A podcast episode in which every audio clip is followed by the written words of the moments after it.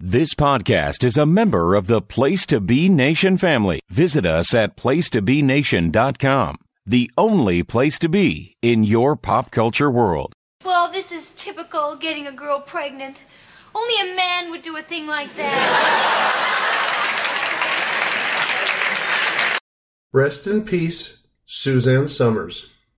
An anthology about the bad, the short lived, and the forgotten shows and events in television history. This is It Was a Thing on TV. Tell me before I change my mind! I give you Super Train.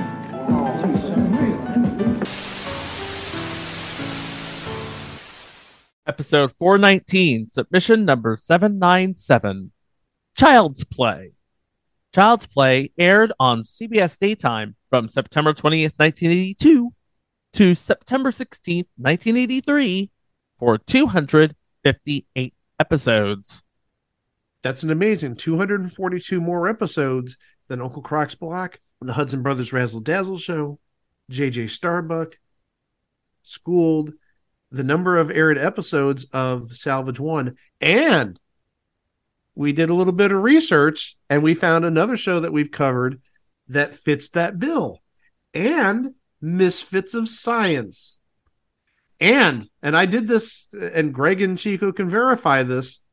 Wednesday night I went through Wikipedia uh 53 years of schedules to come up with every show that might be on our list which had 16 episodes and I came up with a pretty amazing list. I don't know if I should spoil it. Nah, don't spoil it. Nah, they don't deserve it. I'm sorry, folks. You don't deserve it at this point. But there's some names that we're going to cover in the future. So, how many total episodes was this show? 258. Okay, so it's 258. 258 divided by 16. So it's 16 crock blocks and one eighth of a crock block. 16 and one eighth crock blocks. Yes, 16.125. Crock block. Greg knows how to use his calculator on Windows. It's my iPhone, silly. Whatever. You know how to use a calculator. Good for you. All right, theme music. This is Michael, age seven. This is Candace, age eight. This is Christopher, age seven and a half. These children and others like them will try to make you understand what they're talking about on Child's Play. And here is the host of Child's Play, Bill Cullen.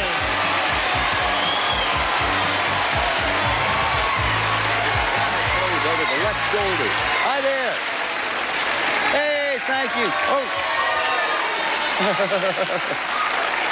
oh, I thank you all very kindly. You're marvelous and welcome to Child's Play.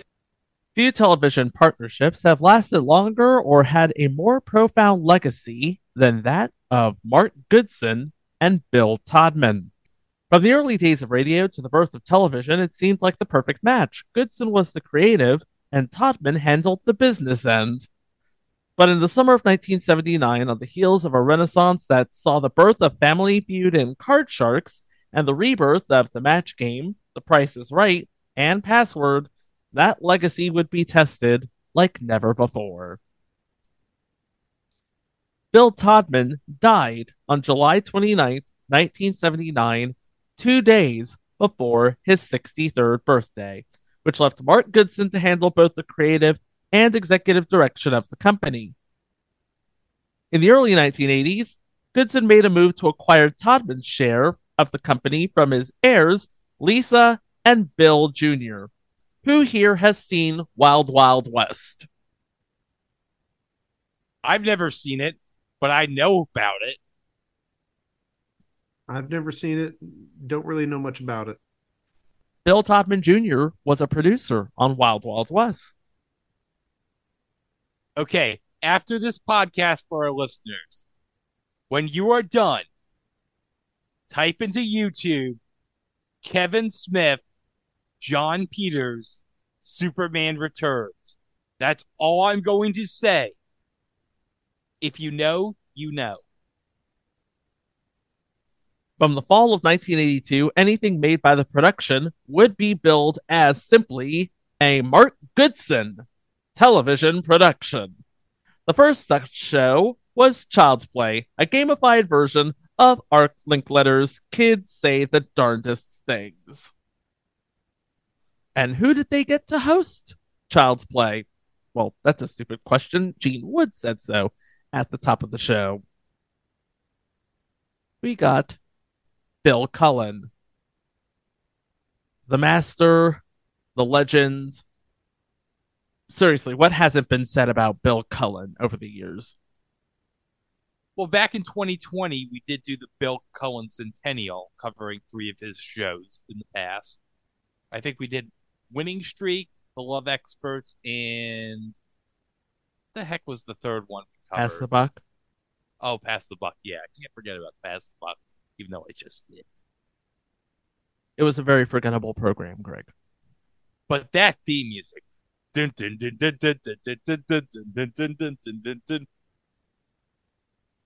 So Bill Cullen, he's the guy from the 50s to the 80s that you would call to host a game show when you cannot possibly think of anybody else to call. This is a fact. Hosted more game shows than anybody in history. But then again, you probably already know that. What you probably don't know, or at least don't remember, was that this was Bill Cullen's final project for Mark Goodson and also his final project for CBS. That's right, because after this, he'd go on to. What was that, Johnny? It was Harper Turtle! You son of a bitch! Johnny, you have to watch yourself. Not before he did a week of Match Game Hollywood Squares. From Hot Potato, Bill Cullen. But yeah, this was basically Bill Cullen at his top form, getting along with both adults and kids, and of course, making light fun of himself in the process. Because, let's face it, that's what Bill Cullen is good at.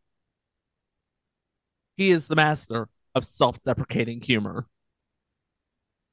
So, how is Child's Play played? Well, Child's Play is played with a video library of kids from all across the country defining common words, people, places, things, ideas. And it's up to two players to try and guess what they're talking about. On the show, the panel of kids, they are aged five to nine. So you're talking about kindergarten to third grade, right? I think it was a little closer to maybe like first grade, maybe second grade to maybe about fourth. I think we're looking at the age range of about like seven to 10. I don't think they had kids younger than seven, and I'm pretty sure they didn't have anybody older than 10. So in the first round, we play, I want to say, six definitions. A word was given to the audience, but not to the players because they would watch up to three kids try and define a word. For example, let's just say I am a nine year old Chico. I already have the library background, as you can see. And the word was podcast. And I'd be like, well, it's uh it's like this thing that your dad does with people on the internet and and they he talks into a thing and they talk about absolutely nothing at all and you're you're wondering what they what they do with it and what they're talking about and then they release it on the internet and for some reason People on the internet give them money. Money. if a child said any form of the word or any sort of incriminating clue that would lead to the word, the audio was censored and a sort of sticker was placed over the mouth of the kid. Once the clip ended, the contestant has a chance to guess the word. If you're right, you win a point. If you're wrong, you get another clip for your opponent. And that continues for some time until the second commercial break, because after the first word is the first commercial break, and Bill Cullen says, We play to the school bell, and whoever has the most points at the end of the game wins $500 and goes on to play for 5000 He makes it absolutely clear that those are the rules. The champion always leads off every game, and control alternates between the two contestants on each new word until the round ended at the second commercial break. Second round is called fast play, where each contestant would be racing to the buzzer on a single word at a time and a single clip at a time. Either contestant can stop the playback by hitting the button in front of them to guess the word. If they are correct, they earn the points for that word. Now, in the first three episodes, Fast Play was played in two halves. Each half ended with the bell. Correct answers were worth one point at the first half and two in the second. After those three episodes, they decided that they are going to play each word for two points. If you buzz in and miss, your opponent gets to hear the entire clip. And the round continues until a school bell rang. Player in the lead wins $500 and goes on to the bonus round called Triple Play. Well, it was originally called Triple Play. We'll get to that. Because the bonus round was in two formats. The first format was called Triple Play, where the player had to guess words based on up to three definitions written by up to three children, identified only as A, B, or C. For this, they called it usually the ABC game. Once the champion selected the child, the corresponding definition would be displayed on a screen, after which he or she could either guess or select another child. If the champion is unable to identify the word after hearing all three definitions, it was thrown out of play and we go on with a new word. The object was to get six words before 45 seconds elapsed. If you did that, you won $5,000. This is in addition to the 500 you won previously. So, because champions are only allowed five games, you could win a total of $27,500 and retire undefeated. Theoretically. However, if you run out of time, you still get $100 for every word you guessed correctly. This continued until the April 25th, 1983 episode, in which we had an end game similar to, but legally distinct from, Pyramid called Turnabout. Did this one star John Schuck? Did it have Sharon Gless? Was there an idol involved that changed people's genders? Did Sharon Gless smoke a cigar at one point? No, was dead. no, maybe, and no. so, Turnabout was played with the champion and a panel of five kids who, up until that time, you only saw on videotape.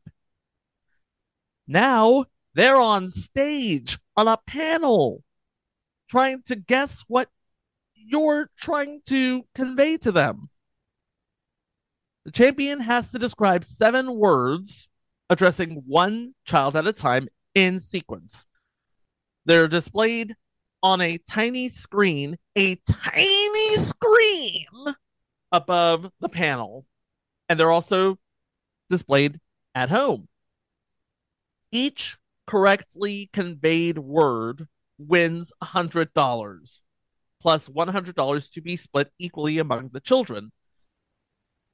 You know, it makes me wish that Donald Lapre didn't host the show to teach the kids about tiny classified ads. Tiny classified ads for tiny people like yourselves. Tiny human beings talking about tiny words for a tiny amount of money. The player can pass at any time, and that's important because they only got 45 seconds to guess six of the words. If they gave an illegal clue, the word is thrown out of play and they go on to the next word. If the kids guess all seven, I said six, I meant seven. If the children guessed all seven words before time ran out, the bonus round winnings for them and the champion were increased to 1,000 for the kids, split equally, and 5,000 for the champion. And that's basically Child's Play in a nutshell. The show aired as part of CBS's Resurgent game show lineup from September 20th, 1982 at 10:30 right before The Price is Right and right after the new $25,000 pyramid. It replaced reruns of Alice at the time. Yeah, but do you know what got replaced? Yeah, but you know Hey, what? Wait, wait, wait, hey, hey, we're getting to that, you little demon. Hey, wait your turn. We will get to you. Yeah, we haven't talked about the kids that appeared on this show yet. Yes. So you're saving the best for last, okay? So hold yeah. on, hold on, Whammy. I gotta be really happy that you're back this season for another year of Press Your Luck. It's good to be back. I wish I would have gotten more money on Tuesday. And thank you for your contribution, Greg. Your silence is deafening. Sorry, Whammy. So what did it go up against? on ABC we had local programming. So whatever the affiliates were uh, programming at 10:30 could be anything from Richard Simmons to Gary Collins's Hour Magazine. But on NBC it wasn't enough that it went up against Wheel of Fortune to start.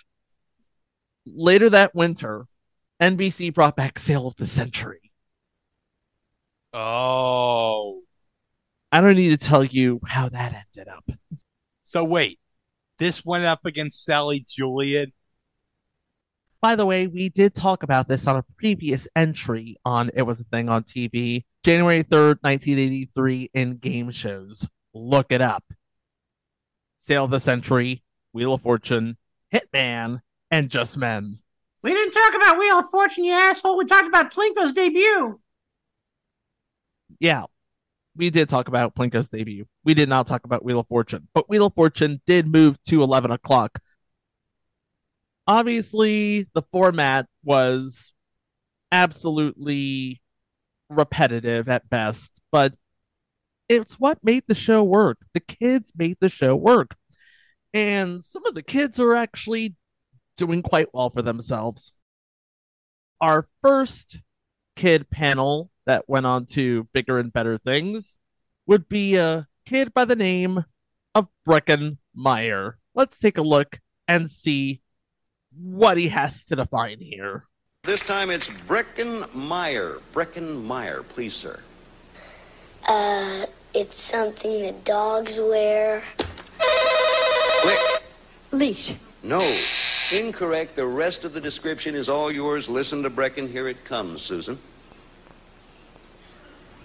To keep um, fleas off sometimes. And they put it around their necks. And cats wear them too sometimes. And that's about all I know about them. So, all you need to know, Breckin. What do you think it is? Susan? Collar. Caller's the right answer, Susan. You have the lead eight to seven. So that's one of the big names that came from this show. Here's another one. Kid by the name of Tara Reid.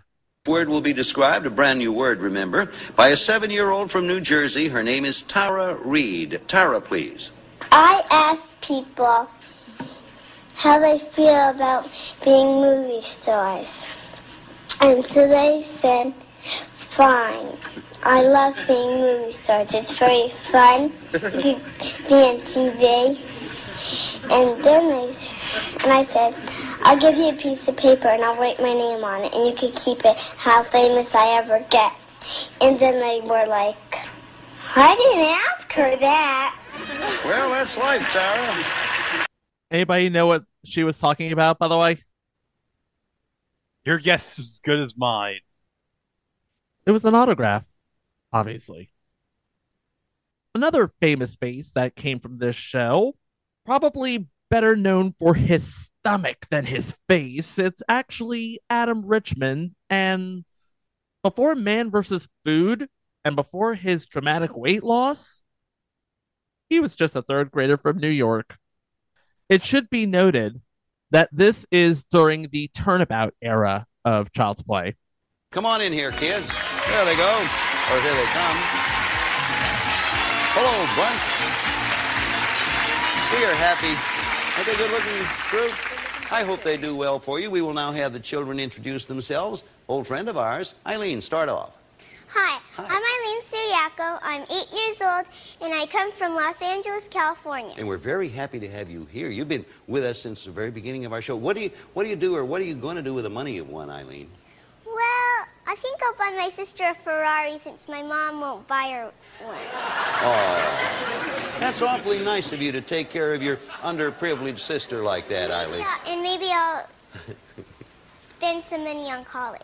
On call, that's a good idea. Do that before the other. Let, let's have you introduce yourself, please, Adam. Hi, my name is Adam Richman. I'm in the third grade, and I'm from New York City. Okay, Brian. Hello, my name is Brian Milch. I'm seven and a half years old, and I live in Brooklyn, New York. And Jason. Hi, Mr. Cullen. Hello. I'm Jason Telford. I li- I'm in the third grade, and I live in Van Nuys, California. And by golly, it's Haley Finn. Haley. Mr. Cullen. I'm Haley Finn. I'm from New I'm from New York City, and I'm third grade. And we welcome you all. Happy to have you with us. They're going to be your helpers, and they're going to do a good job. We're going to show you, Teresa, seven words one at a time. As you know, you have to define them so that these children will say the word. If you get stuck, you pass, and then we'll come back to that word if there's time. We pay you $100 a word. If you get them all, all seven, you win 5000 The children will divide $100 for each right word, and if you get all seven, they are going to split 1000 I have a total of 45 seconds on the clock. You're going to begin with Eileen here, first off, and you begin describing the moment you see that first word. Good luck anytime now. Okay, this is um, the Liberty. It has a crack in it. Statue it. of Liberty. Um, it has a crack in it. It rings. You can ring it. Pass. Um, Adam, next word. This is the thing that the bird sits on to lay its Next. eggs. Next word, Um, Brian. this is um, something that you do in a swimming pool off of a board. Swim. You do it off of a Dive. board. Next right. word, okay. Jason. Uh, this is um, right here. It's my back. My back. Right. Next word, Haley. Um, this is when you don't feel like doing anything. You just want to lay out in the sun. You're when you don't want to do Lazy. anything. Right. Next word, Um, Eileen. this is where you what you cook on. It, it has a burner and you put pots and pans on it. Right. Next word, Uh, Adam. this is um um it grows up the side of a building. It's green. Take a look at that word. Take a look at that word. Keep going. um this. Um, Plant. this uh, is this is the um. Kudzu. Pass that word. Okay, okay. Here we go. I know what happened to you, and I've I seen it happen ivy. before. You. I looked at it. Now let me tell you what happened. The word we were looking for there. What if I? Well, it doesn't matter what the clue would be because you saw that as ivy. Right. I V Y. Why it was really ivory. I V O R Ivory. Y. Like- Because when you said it grows up the side of a building, I thought, what a crazy building that might. And I do want to add something about Adam Richman. You know how we've had the occasional mention of that person had a card in Americana? Yeah. I think we're going to do a new segment starting now because guess what? Adam Richman had a card in Allen and Ginter. Wow. Th- th- that's Topps's baseball series. Well, you heard the box break I did about two weeks ago. It's the box break that has baseball, but also has different celebrities. And if we want to do another little tie in with Man versus Food, the most recent host of Man vs. Food, Casey Webb, had a card in this year's Allen and Ginter. We all are kids of the 80s. We love the Goonies, especially the video game on the NES. Here's Chunk, Jeff Cohen, describing a word. I really hope he has to describe the truffle shuffle. Oh, just play the clip. Well, you, the voice you hear will be one of our interviewers here, but you listen to, there he is, old two-peaked cap himself again, Jeff McMahon, eight years old, talking about the same word. Okay, Jeff. Uh, is this a word? Oh, you go roll. Okay. Roll them. Well, well, it's like when somebody has a special kind of accent or something, like Humphrey Bogart talks with the, and they watch stories go, and like I can do um, Alfred Hitchcock. This is a good one. I just made it up.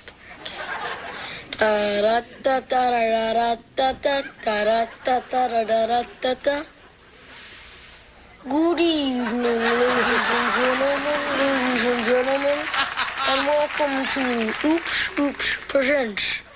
We will scare the whoopee out of you. Very good. When did you start learning to do that? Alfred Hitchcock? Today. Jeff McMahon. He just learned how to do it today, didn't he? And we should say the word was impersonate. In case anybody was thinking it was like accent or something like that. Okay, guys, I figure now I should make a correction to something I said two weeks ago.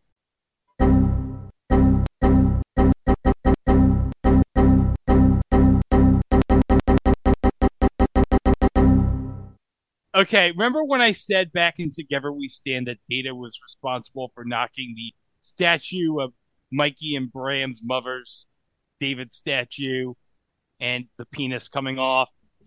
Yes. Oh, yeah.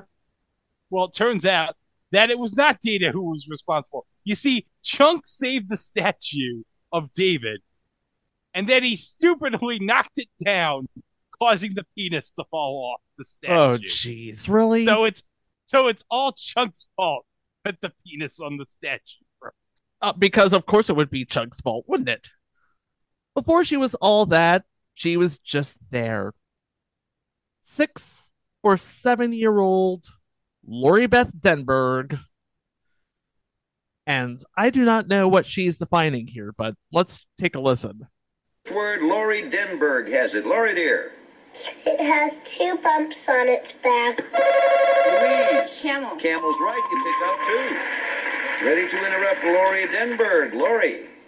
They come in green and purple, and they're a fruit. And What do you think, Louise? Grapes. Grapes is the right answer. You did it again. Here is Lori Denberg with the next one, Lori. he was a person who built a, a, a large ark. Anne Marie. Time is up. Okay, now the rest of the description goes to you, Lynn. Hear it out, Lori Denberg, please, ma'am.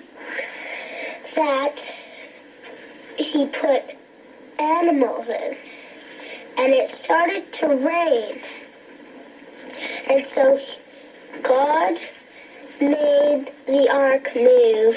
What do you think, Lynn? Noah. Noah, right answer. You're ahead now. Now, there was a bit of a bonus there if you were paying attention, Mike, Greg. Did you notice who was sitting in the champion seat on one of those clips? Oh, I was going to mention her. If that's who I think it is. The video is kind of blurry.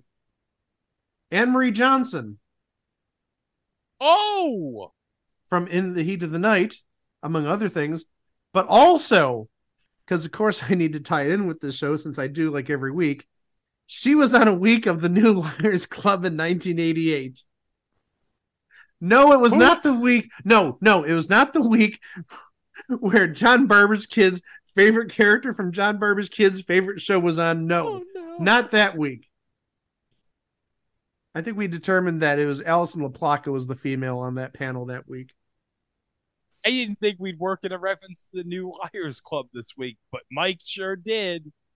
Every week I'm going to work in a reference to the new Liars Club if I can. So, among the other former kids who went on to bigger and better things, we have Michael Maronna from The Adventures of Pete and Pete, played Big Pete. You remember him. Devin Rattray, Buzz from Home Alone. Masi Oka from both uh, Heroes and Hawaii Five O. So wait, we've had two people from Home Alone on this show. Oh yeah, that's right. Michael Maronna was also in Home Alone. Keep forgetting that. But one face who was not as known as the others, although he did make his presence known whenever he showed up.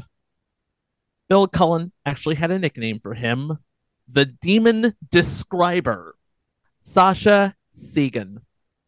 And whenever he showed up, you knew you were in for gold because he couldn't be more than seven or eight, but he talked like he was Bill Cullen's age. Get ready, both of you. Here's a short one with Sascha Segan. This large city is the capital of Russia. Karen. Moscow. Moscow, of course. You lead the game 14 to 4. You know what Sascha Segan is doing right now, guys? He is a technical expert for PC Magazine.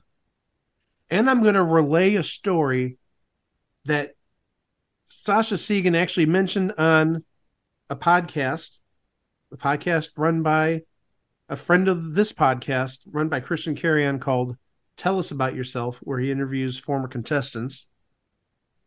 Sascha Segan's not a contestant per se, but he mentioned that he never got a chance to see himself on Child's Play because I believe he was living on the East Coast at that point, and as Chico mentioned earlier, it aired at ten thirty in the morning. And he brought this to Mark Goodson's attention, and Mark Goodson actually bought him and his family a VCR and tapes and shipped it to his house so he could see his performances on Child's Play, free of charge. Wow, Mark Goodson, what a nice guy. And I believe Sascha Segan actually mentioned he still has some of the tapes, but he hasn't seen them in years. But I'm sure we'll get to the broadcast history as to where it's aired uh, in the recent past a little bit later. That is pretty much the game in a nutshell. It was very simple, which was its greatest asset and also its greatest hindrance. Because watching kids define words for half an hour will get repetitive after a while.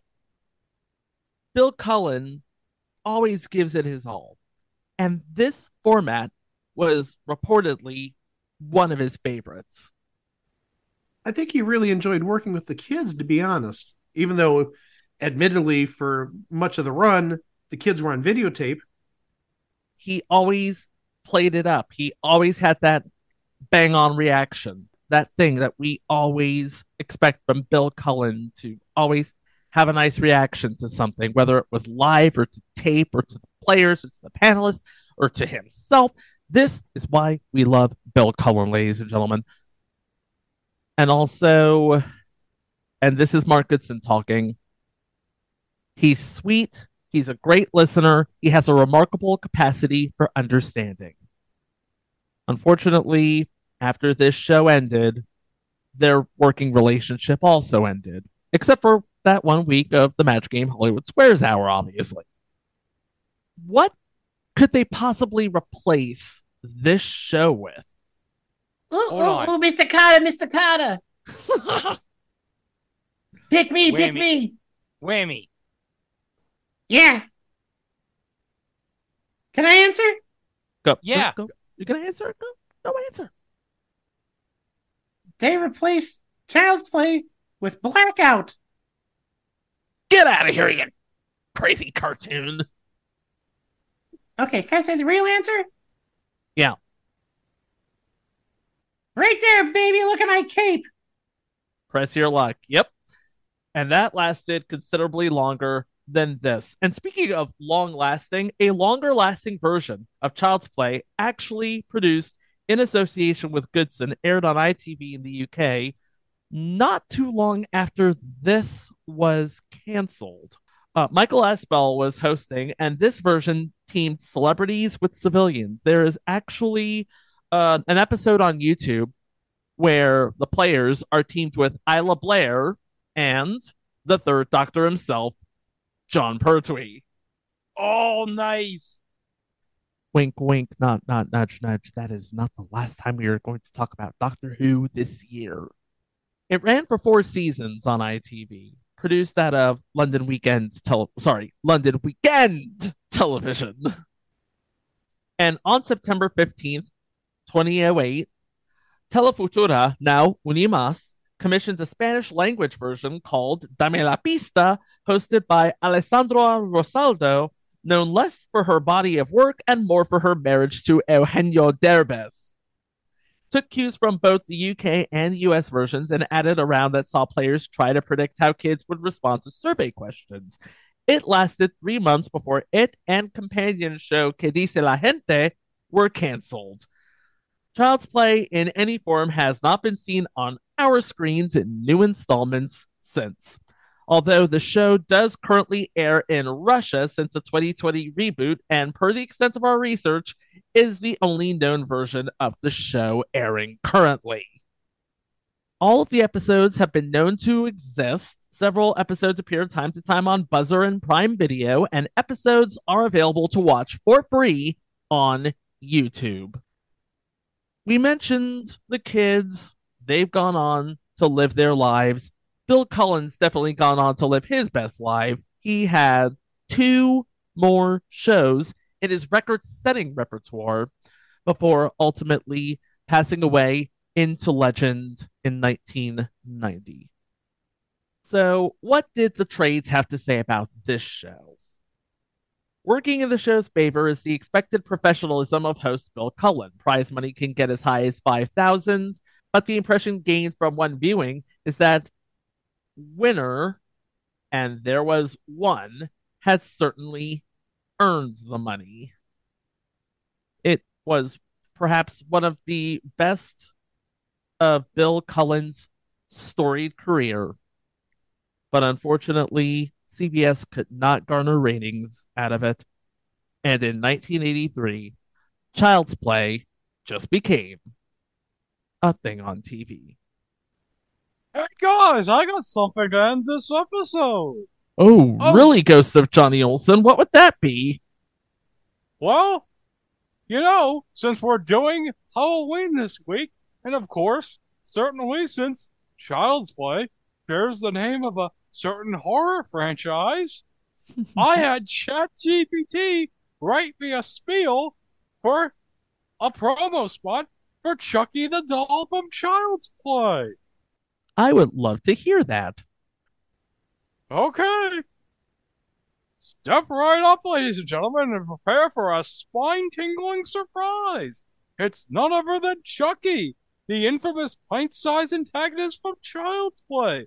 This isn't your ordinary doll, this is the real deal, possessed by all the mayhem and mischief you'd expect.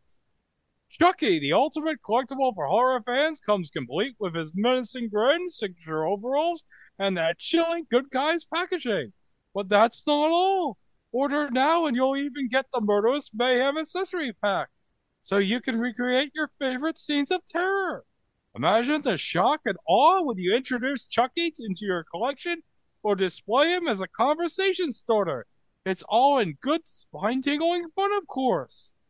Chucky is ready to play, and he's waiting for you. So are you brave enough to bring this diabolical doll into your world? The choice is yours, if you dare. But act quickly, supplies are limited, and you won't want to miss out on owning a piece of horror history. Chucky from Child's Play, he's a scream come true. Well done. Wow! And as you know, this is our final show. All I want to say is, uh, I've been in this business quite a few years, and I have never done a show that has truly been quite as much fun. The kids have been marvelous. Their parents have been understanding. Our staff has been superb. And I just hate to see it go, but that's the way of television and life and ratings. Meantime, thanks to all of you ever so much. If you like kids, we'll see you.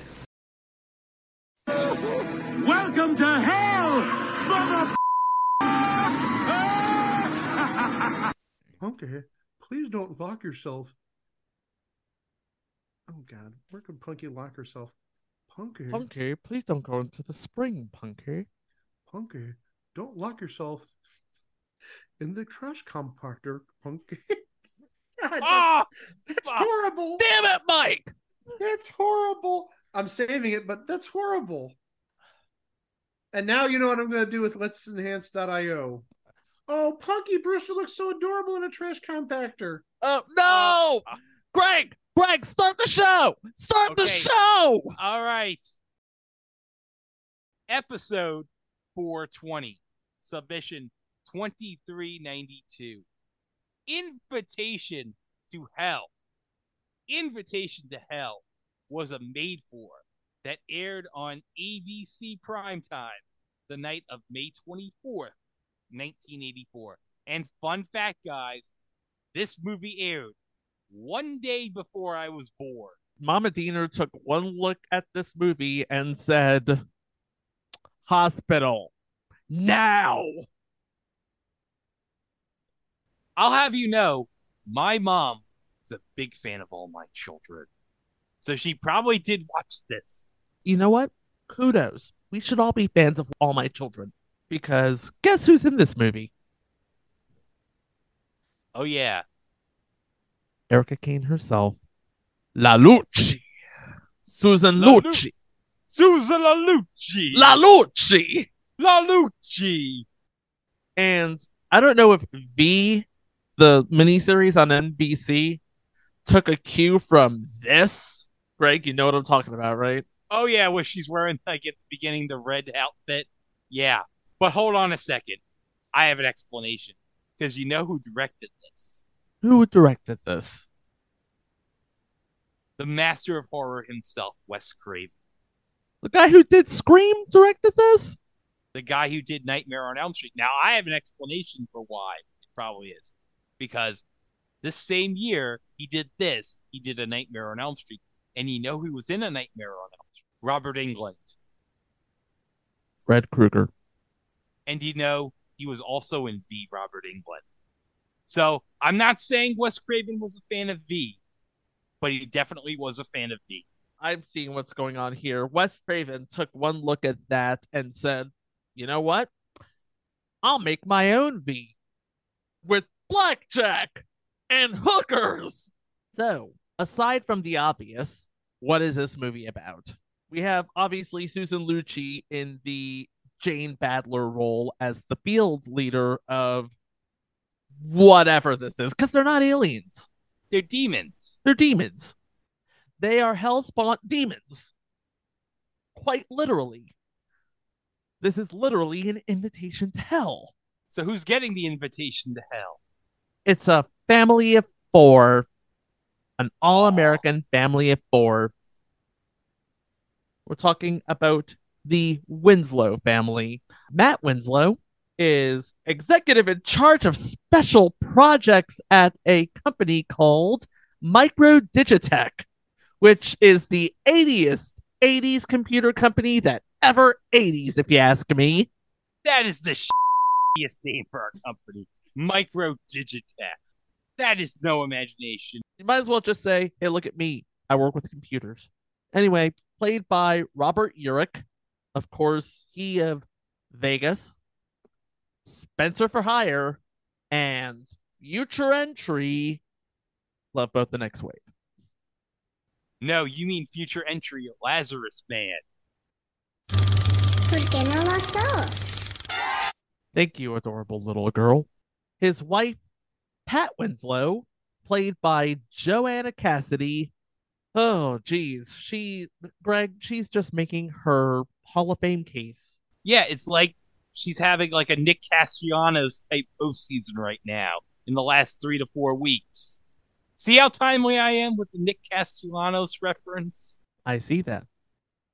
By the way, congratulations to the Philadelphia Phillies for moving on to the NLCS.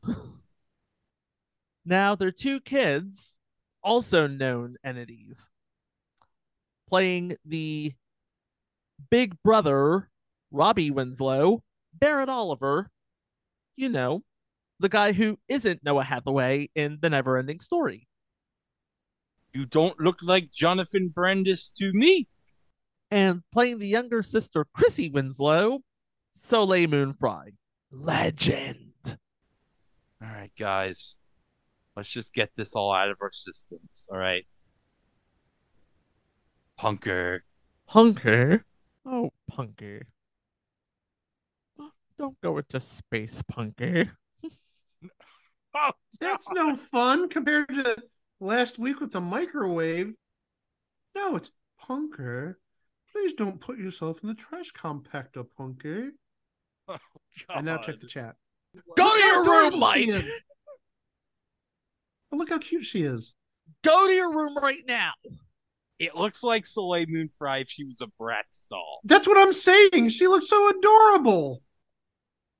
That too. That's a good call. But look at her. She's just surrounded by trash. And for once, I'm not talking about George Gaynes. Oh, I'm sorry. Rest in peace, George Gaynes. Okay, so that's the family, but there are more people on the cast. We have playing the role of Tom Peterson, Joe Regalbuto, who we talked about in previous entry, Ace Crawford Private Eye, but of course, known primarily for Murphy Brown, playing Mr. Thompson. Now, it's not that one. It's the other one. The other one, the one we talk about on a regular. Kevin McCarthy. Not the other Kevin McCarthy. That other Kevin McCarthy, I think, is like on the unemployment line, I think. This is the one from UHF and previous entry. What's Alan watching? It was What's Alan watching, right? He wasn't on What's Alan watching. Oh, he was on something we talked about that was funny. Probably. All I know is he was on UHF and he was a heel. Oh, Oh. he was the ultimate heel in UHF. Oh, he was in the Weird Al show. Okay. That makes sense. He was a heel then too. Ugh. He was a bad man, bad man. And then we have as Mary Peterson, Patty McCormack, best known for her roles in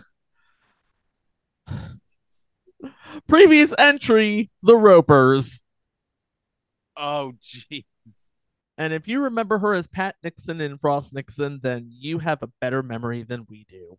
I'll remember her as Jeffrey Tambor's wife on The Ropers. All right. So, now that we know who's getting an invitation to hell, how do we get to hell? Because right now, hell looks like suburbia. And I'm not just being coy this time. But hold on. Should we play the opening sequence to Invitation to Hell? Just so you get an idea of because you might not get an idea from the audio. But I just wanted to show how freaking insane this movie is in the first couple of minutes. Okay, here we go. Regular old country club. Oh yeah, it's just a normal, normal past country club. Oh look, there's Susan Lucci right there. There's some guy what looks like the family truckster from National Lampoon's Vacation. Wood Panel Suburban. Steaming Springs Country Club is the name of this place. Ooh, there's a lot of things steaming. if you know what I mean. And here we have Lionel Stander as Max.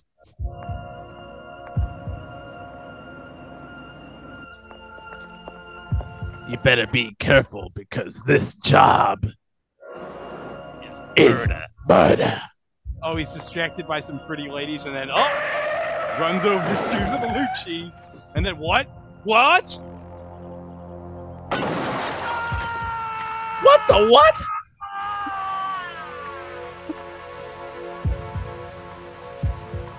She melted his face off.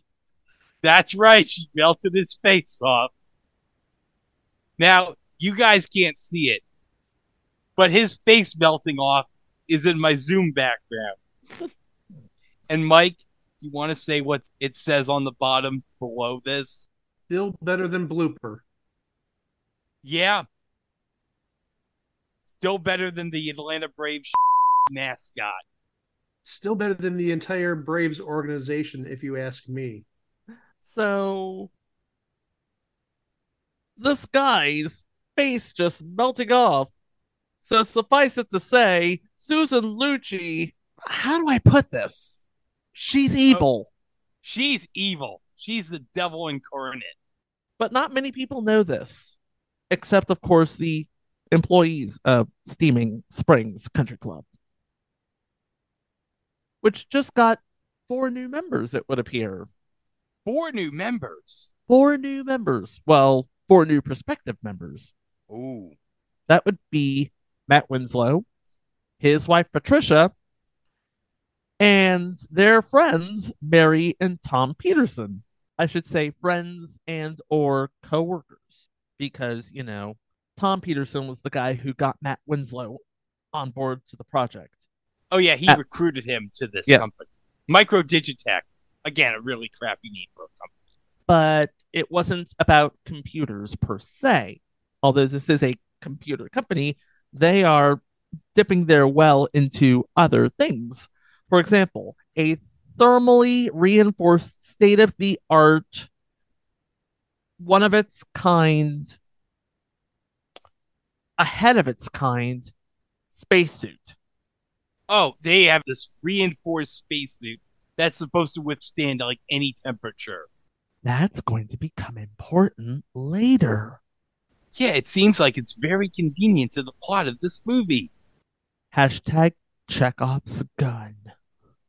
All right, so the Winslows they move into their nice suburban bungalow, stucco walls, clay tiled roofs, the whole nine. Very Southern California in the 80s. Of course, who's there to greet them? Mary and Tom Peterson. And that first night is nothing short of X rated, or as X rated as you can get in primetime television. Yeah. By the way, speaking of computers, did we mention that Robbie Winslow loves computers? Oh, he really loves computers. He loves computers so much. I bet you he's a whiz at the Commodore 64. Or that, you know, pre iMac sort of dealy that, you know, all one sort of console with the.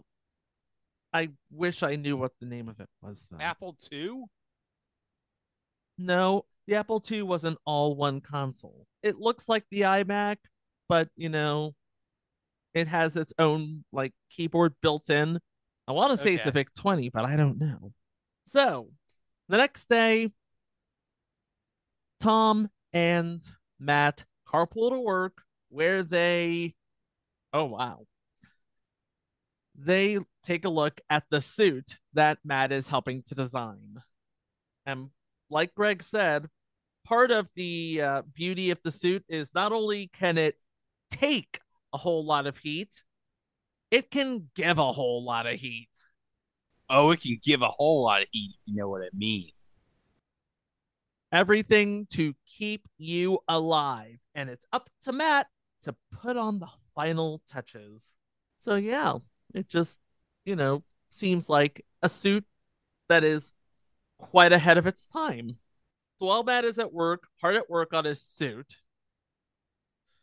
the rest of the family is just stuck in their own little world. Robbie's on his little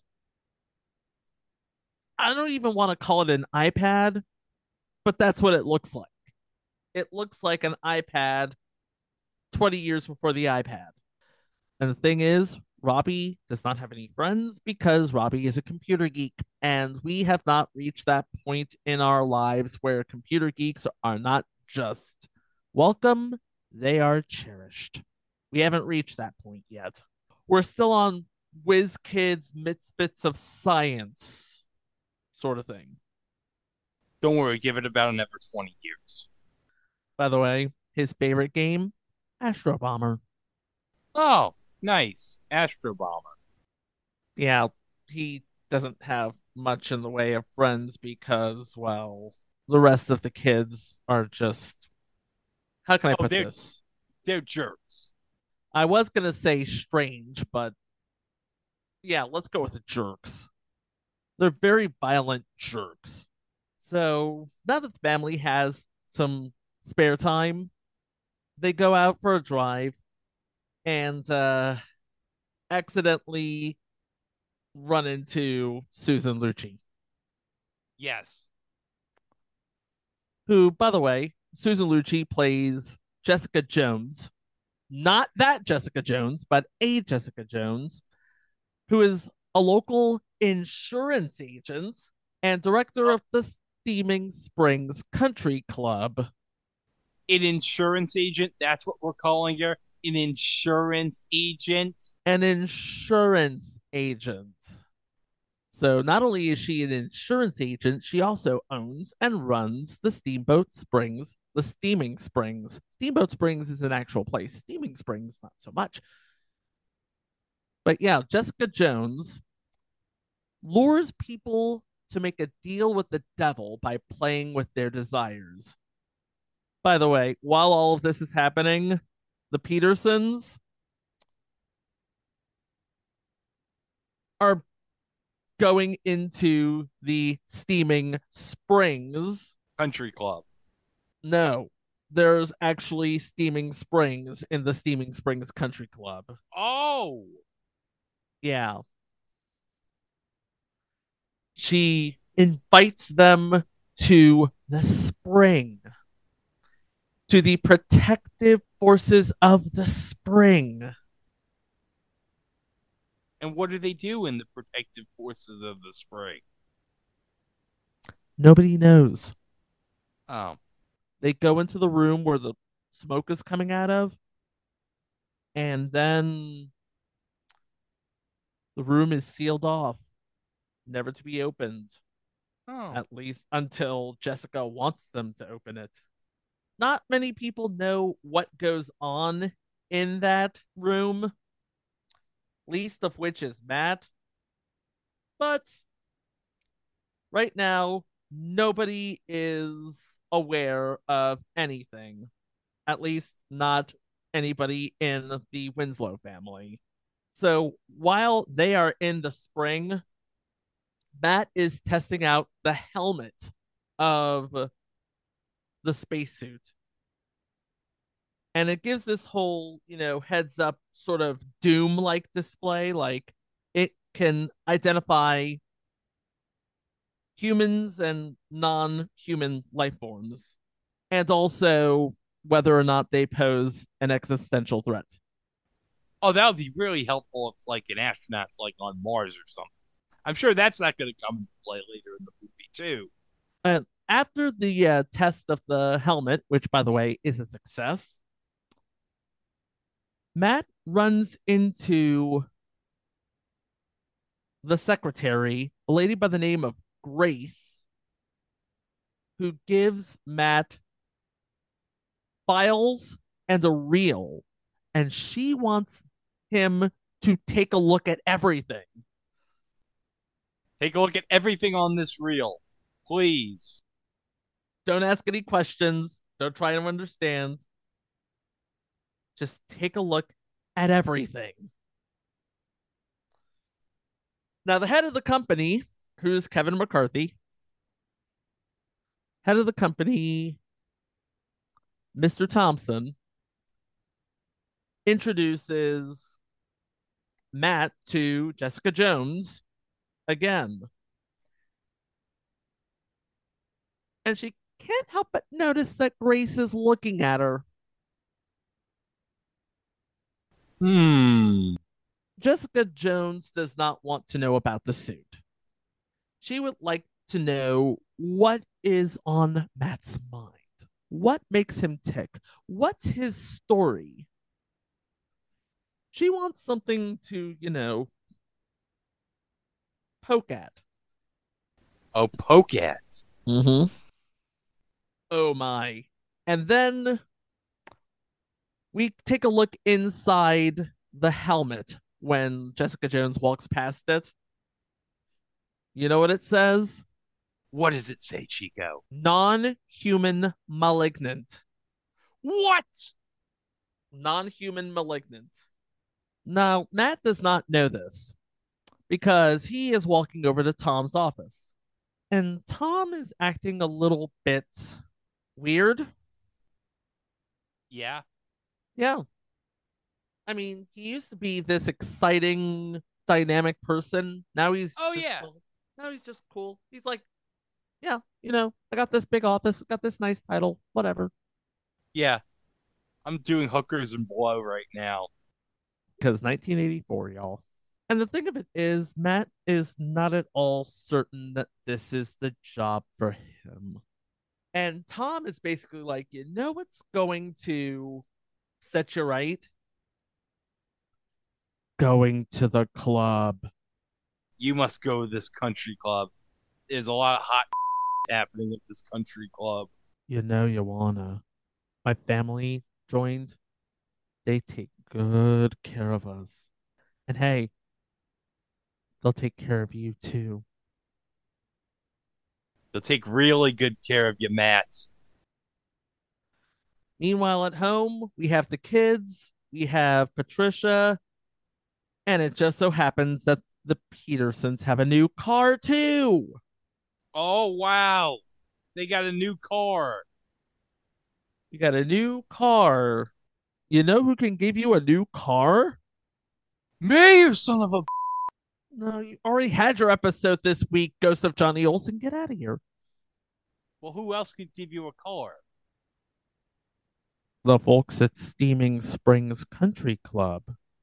Oh, yeah. These folks at Steaming Springs Country Club, they spared no expense. So, after much thought, Matt goes downstairs that night and notices that Tom's son is watching really, really violent movies and being incredibly creepy about it. The next day, Grace, the secretary, is not at work. Instead, we have this lady by the name of Tracy who says that Mr. Thompson let her go. Doesn't this all read as Oh. kind of weird? Yeah, none of this makes any sense whatsoever. Matt finds this kind of weird too. He's like, this is weird. And he talks to Mr. Thompson about it, and Mr. Thompson says, Here at Micro Digitech, we value complete loyalty. Oh, so he's just like the Congressman Kevin McCarthy then. And Mr. Thompson suggests to Matt, Tom says, You're thinking of joining Steaming Springs. Matt gets the tour of the place from Mary and Tom. And oh, look, it's Jessica Jones again. Matt's thinking, this is on my ass about wanting to join this stupid club. And Tom's like, Come on, talk to her. You're as good as in. You're a shoe in. You should talk to her. And of course, because this is Susan Lucci and anything to get Susan Lucci from 1984 into a swimsuit, seems like Oh. everybody at the club has already heard some good things about him. Never mind that he doesn't know anyone. Huh. It's weird. So, Patricia, after going through everything with Matt, she decides that she wants to join, and she and the kids go into the room with the spring. That smoky room that looks really, really, really, really dangerous. Oh, yeah, that scary ass room. Meanwhile, Matt decides to do some sneaking around, trying to figure out what on earth is so hot about this club that they want me to be a part of it. Yeah, why is everyone on my ass about wanting to join this club? Well, he discovers the spring. The spring. and is way too hot to the touch. And uh oh. Uh oh. Uh oh. Yeah, Jessica Jones finds him peeking around where he shouldn't be peeking around. And she asks a question that you should never, ever hear if you suspect anything. Don't you trust me? Now, whenever someone says, Don't you trust me? that is a sign, an automatic sign right there that you should not trust this person. So, Matt and Patricia have a fight. And this is like right before Patricia decides to have lunch with Jessica. You can only imagine where this will lead. Well, after lunch, at least they uh kiss and make up. So, you know, Patricia the next day meets up with Jessica, notices how lovely everything is, how wonderful it is, and why Matt is so frightened about everything. Well, I mean, isn't it obvious? Now, the club has this rule families must join as a unit. Jessica's willing to overlook this rule just this once. And so, Patricia, Robbie, and Chrissy go into the steaming spring. And I believe the word is enter into the spring and taste its power. Oh, taste its power, huh? They are really hesitating about this. It's like, you'll be fine. By the way, Jessica takes Chrissy herself. Oh no, that is not cool. You do not do that to Soleil Moon Frye. I will You're not stand for that. me. You're no, hurting me. no, no. So that evening, Matt comes home from work and notices that it's awfully quiet, a little too quiet, and that the house is neat, a little too neat, and that the family is questioning why Matt hasn't joined the club yet. And the dog, by the way, the family does have a dog. His name is Albert.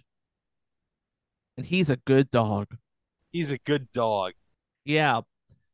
He comes into the room and starts barking his face off. Dog's like, me no like them, they look shifty. Me no like him look. Him look shifty. Matt just cannot put his finger on whatever's wrong. So maybe Tom will help him. But it all comes back to you know what'll help you out? Do you want to know what'll help you out? Yeah, if you join this club, everything will be a. And he's like, "B- I don't want to be in this club. But it just feels like my family's a bunch of strangers. Well, hey, maybe a trip to the club will make you understand that they don't have to be strangers. You really have a heart on about me joining this club, don't you? And then the phone rings. Okay. Pay attention because this is going to be important. On the phone is a Mr. Henderson, Grace's husband. It should be noted that Mr. Henderson is played by Bill Irwin, who was a that guy in that thing in many movies and TV shows. He notably played the character of Sidney Fields in three episodes of Seinfeld and was on a season 4 episode of the original Quantum Leap back in 1991. He is a veterinarian. And according to him, gotta wait for the secretary to leave the room. I don't trust her either. But according to the veterinarian, his wife came in with the dog, wanting the dog to be put down because of a brain tumor. He looked at the dog and found absolutely nothing wrong with it. Walt keeps a hold of the dog and basically hides it from Patricia, who is insisting that the dog is euthanized. Or, as he would put it, put it out of his misery, which is odd because Pat loves the dog. Yeah, it's so weird. Why would she all of a sudden not like this dog. A better hmm. question is why would you want to watch it being put down? Yeah, that's like sickening. And so Matt gets his dog back. All of a sudden, things get curiouser and curiouser. Oh, Yeah. Matt returns home and it looks completely different. It's like, is this my house? it's like the Talking Head song coming to life. It's like, this is not my beautiful house. This is not my beautiful wife. Oh boy, you ain't lying. Oh god. It gets even better. Patricia is now wearing a strappy number. A black a little black strappy number. Similar to what Jessica would often wear. Matt confronts Pat about Albert getting euthanized. And all she wants is for you to spend more time with the children, but just give us a little more of yourself. And she says this with a knife in her hand. So after a little bit of prodding, Matt gets Pat to put the knife down. So later that night, while the family's asleep, Matt decides to do a little more sleuthing. He's gonna get his inner Sherlock Holmes on to figure this out. and he gets intercepted by Patricia, who is ready to get down to the business of getting down. Oh, the business of getting down. And the moment they decide to throw themselves in the throes of passion, Matt could tell Pat is not really acting like herself. Oh, gee, what made him think that? So the next day, Matt calls up Walt and finds out something disturbing. Grace is dead. According to the highway patrol, she fell asleep at the wheel. That doesn't make any sense. No, it doesn't. Apparently, the car burned and there wasn't anything left. This is. No, no, nothing about this makes any sense. This is all bizarre. And you want to talk about really bizarre? Patty learned how to play the piano seemingly overnight. And it's not the same piano that they moved in with. This, no, this, nothing about this makes any sense. Yeah, Chico, it's 1984. It's not like it's 1991 and you could learn how to play piano on the Miracle Piano on Nintendo. So Matt breaks into the office and notices that the binder that Grace gave him, it's missing. But he still has the reel. So he looks up key employment movements within Microdigitech in the past two years of upper echelon personnel. Dwayne Everton was promoted. Albert Altern promoted. Everybody's getting promoted. How many members were of Steaming Springs Country Club? All of them.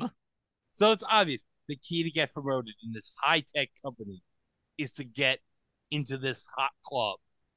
Nice choice of words there, Greg. Really nice. So Matt decides to break in to the country club. You know, if you really wanted to come in, Jessica would have let you in. Of course, Matt will never keep her eyes off of him, but anyway, now the country club is setting up for a Halloween party that Tom is throwing. Matt takes this opportunity to sneak into the spring and use a thermometer because remember, this is a very hot room. How hot? We'll find out as he breaks into the room. The thermometer reads, and I'm watching this on my phone, so I know 800 degrees Fahrenheit. It's essentially a rotisserie in there, or a pizza oven. A pizza rotisserie. And somebody finds him and they have it out in the storage closet.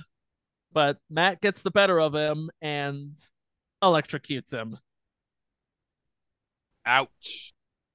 Matt returns home as fast as he can. And for some reason, Chrissy is acting out. Oh yeah, because she's stabbing the bunny, right? She's she's stabbing. He's like, no, Bad Bunny. Even though Bad Bunny's not going to be a thing for another forty years. Hey, you leave Bad Bunny's name out of this. Hey, Bad Bunny's hosting Saturday Night Live. He's been doing stuff with WWE. He's on top of the world. Well, she, she takes a moment out of stabbing her stuffed bunny to say, Hi, Dad. Matt wrestles Chrissy to the ground and says, You're not my daughter. When she starts, you know, I am that guy. but I am your daughter. Now you can see why Soleil Moon Frye got the Punky Brewster gig right there. So Matt locks demonic Chrissy into a closet. But then, and it then comes demonic Robbie. Demonic Robbie comes jumping off from the stairs. Jumping off the top rope. Here. Put him in the closet. Yeah. Y'all fight amongst yourselves. Demonic Wife wants to get in on the action. Where's my family? Where's my family, you son of a bitch? There's only one way that Matt can possibly solve this. He needs the suit. And guess who he finds waiting for him as he puts the suit on? He's basically saying, I'm just running some more tests on the suit, Tom. What's wrong? You're not one of us, Matt. You had your chance and you blew it. And oh, look, he's got a gun and everything. You know who else has a gun? Who? Matt's suit. Why is there a gun in Matt's astronaut suit? You ever been in space? That's some dangerous shit. You gotta be strapped, man. So Matt uses the suit as sort of a costume. He disguises his voice as Tom's. You know, the Tom that he killed Yeah. with the laser in the suit. And he uses the sort of heads up display to see who's real and who's fake. Everybody's fake. Oh, everybody in this club. That figures. It figures why everyone got promoted. They're all a bunch of phonies. Big fat phonies. Yeah. $10 million suit, by the way, in a complete fit of absolute non irony. One of the people in the costume ball is dressed as a literal Nazi. Yeah. Like, that doesn't hit it right on the nose. This demon from hell is literally dressed up as a Nazi. And if that doesn't work, then certainly the lady dressed as the devil, who is actually the devil, if you don't get it from that. So, yeah, he sneaks into the spring to look for his family. Guess who follows him? I'll give you a hint. She's dressed in red and she's not human. He goes into the spring with his suit to look for his family, and Jessica follows him.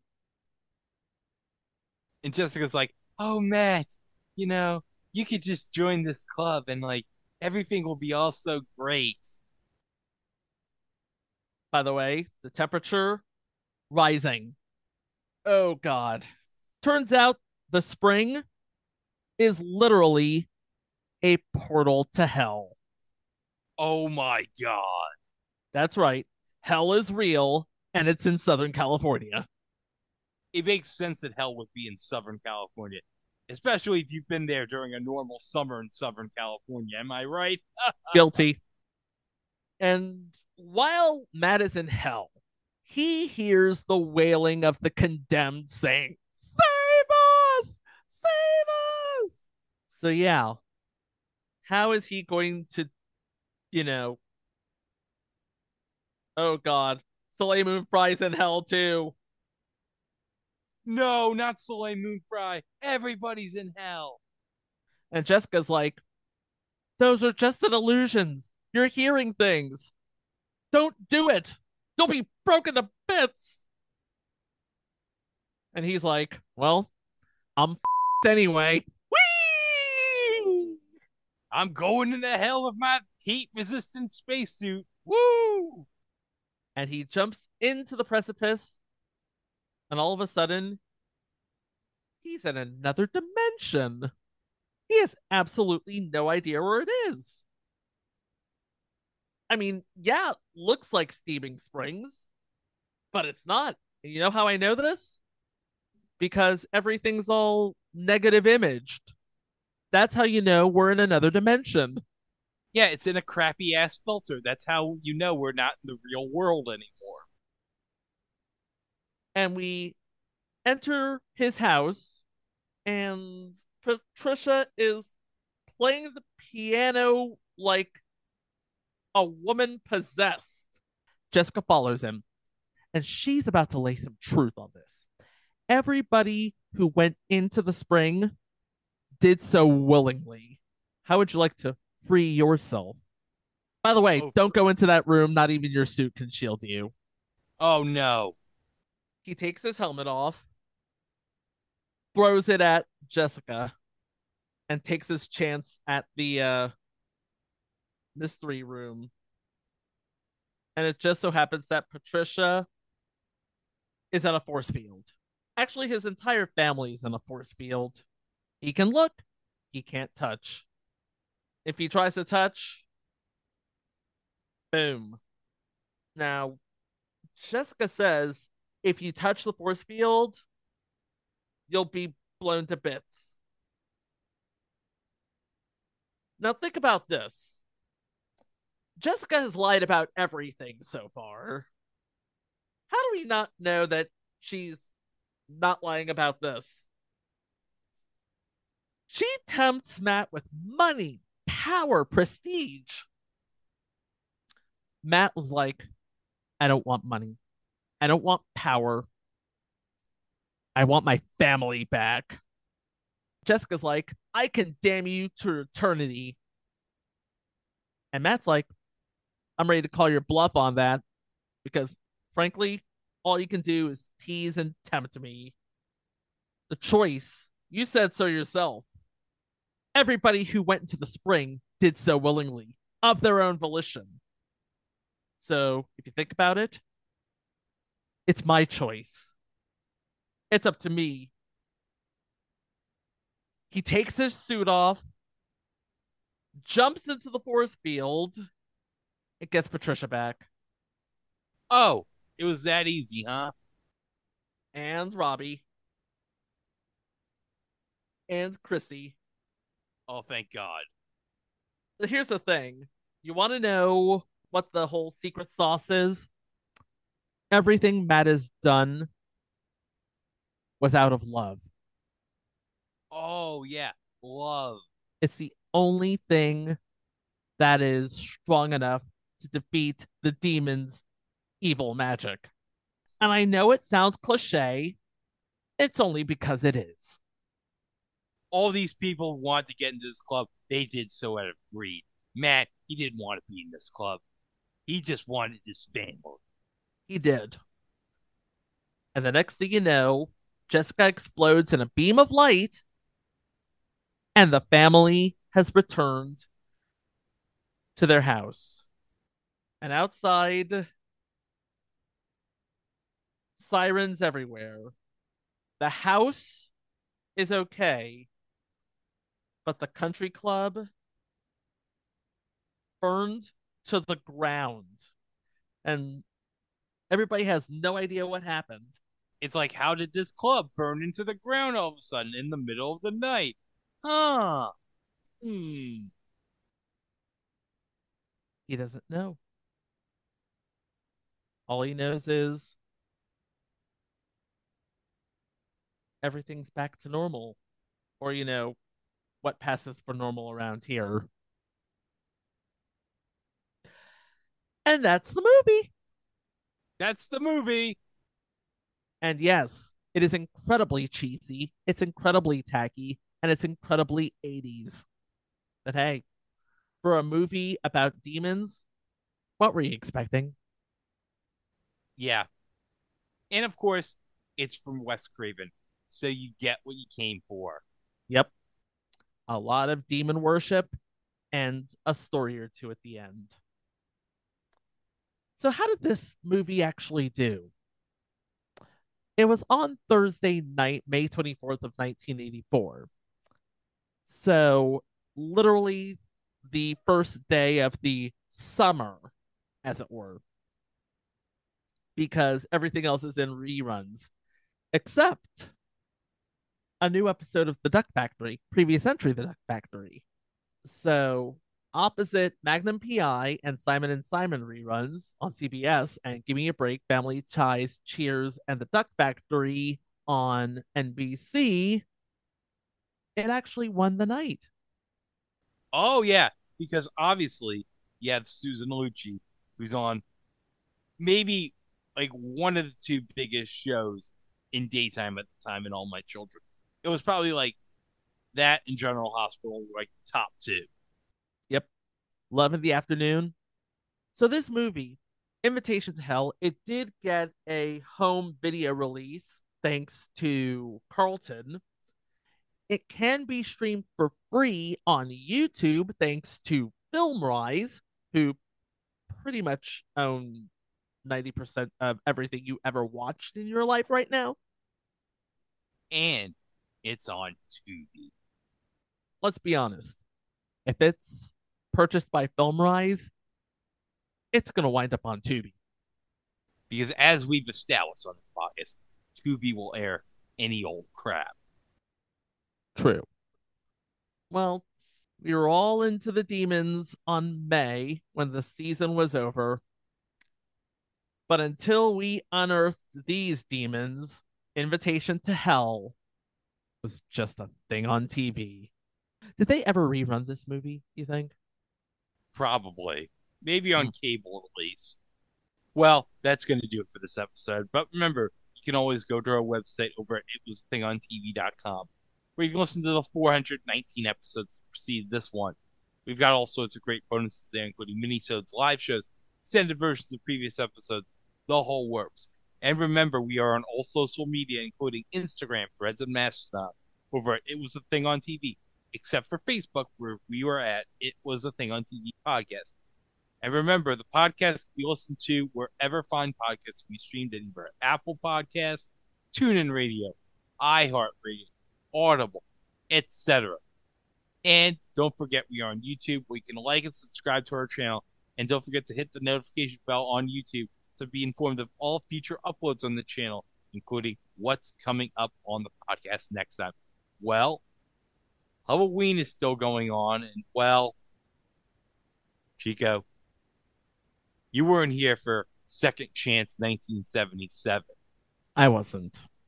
But you were here for Second Chance 1987. I was. And we will all be here for the final part of the Second Chance trilogy when we cover Second Chance 2016. Now, the first Second Chance from 77 was basically a quiz show with board game guts. The second Second Chance was basically I'm dead, I'm back to life, I got to figure out where I went wrong and correct myself. What could possibly be the impetus of this third second chance? I mean, did Fox just Frankenstein a crime drama together or something? Yeah. Okay. But also. Okay. Now imagine the Washington Nationals president's race, but with the personalities and pregame hosts for Monday Night Football. That doesn't make any sense. No, it doesn't make any sense. I'm guessing it'll make sense once we talk about it. Yeah. And I'm sure Tony Kornheiser will stay up past his bedtime for the next two installments of It Was a Thing on TV. Thanks for listening, and we'll see you with those episodes next week. Wow! Oh, God, we're back. And Erica, you have control of the board. World capitals for 300. It's called the City of Light. Paris. You're right. You're so very right. You, Jack, hello? Could you could you speak up? I can't I can't hear so well over here from here. World capitals for 600. Oh, okay. Argentina. Well, Jack, I know the answer. It's Buenos Aires, Jack. Buenos Aires, Jack. It's, that's the answer. Buenos Aires. Hello? Some members of our studio audience will receive Party Improver. Invite Party Improver to your next party and watch your party improve. And Tick Off, simply the finest tick repellent money can buy. And Tick Away, its chief competitor. And the home version of Game Breakers by Nintendo Entertainment Systems. Jack, back to you. Thank you, Don. We're back, and Erica still has control of the board, and she's about to make me the happiest man in the world. Will the bride and groom please join hands? She's the most fascinating woman I've ever seen. We're ready. Don't do this, Jack. She's only using you. If any man here knows any reason why these two should not be joined in holy matrimony, speak now. You have 15 seconds. I believe I have an objection.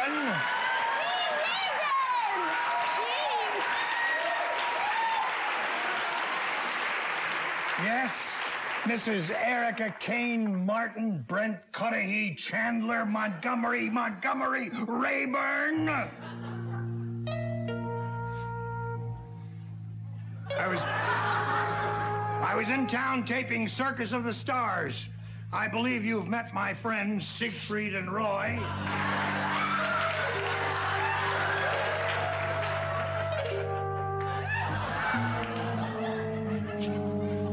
You're very clever, Rayburn, but it won't work. I'll have Erica Kane for my wife, and nothing and no one will stop me. Oh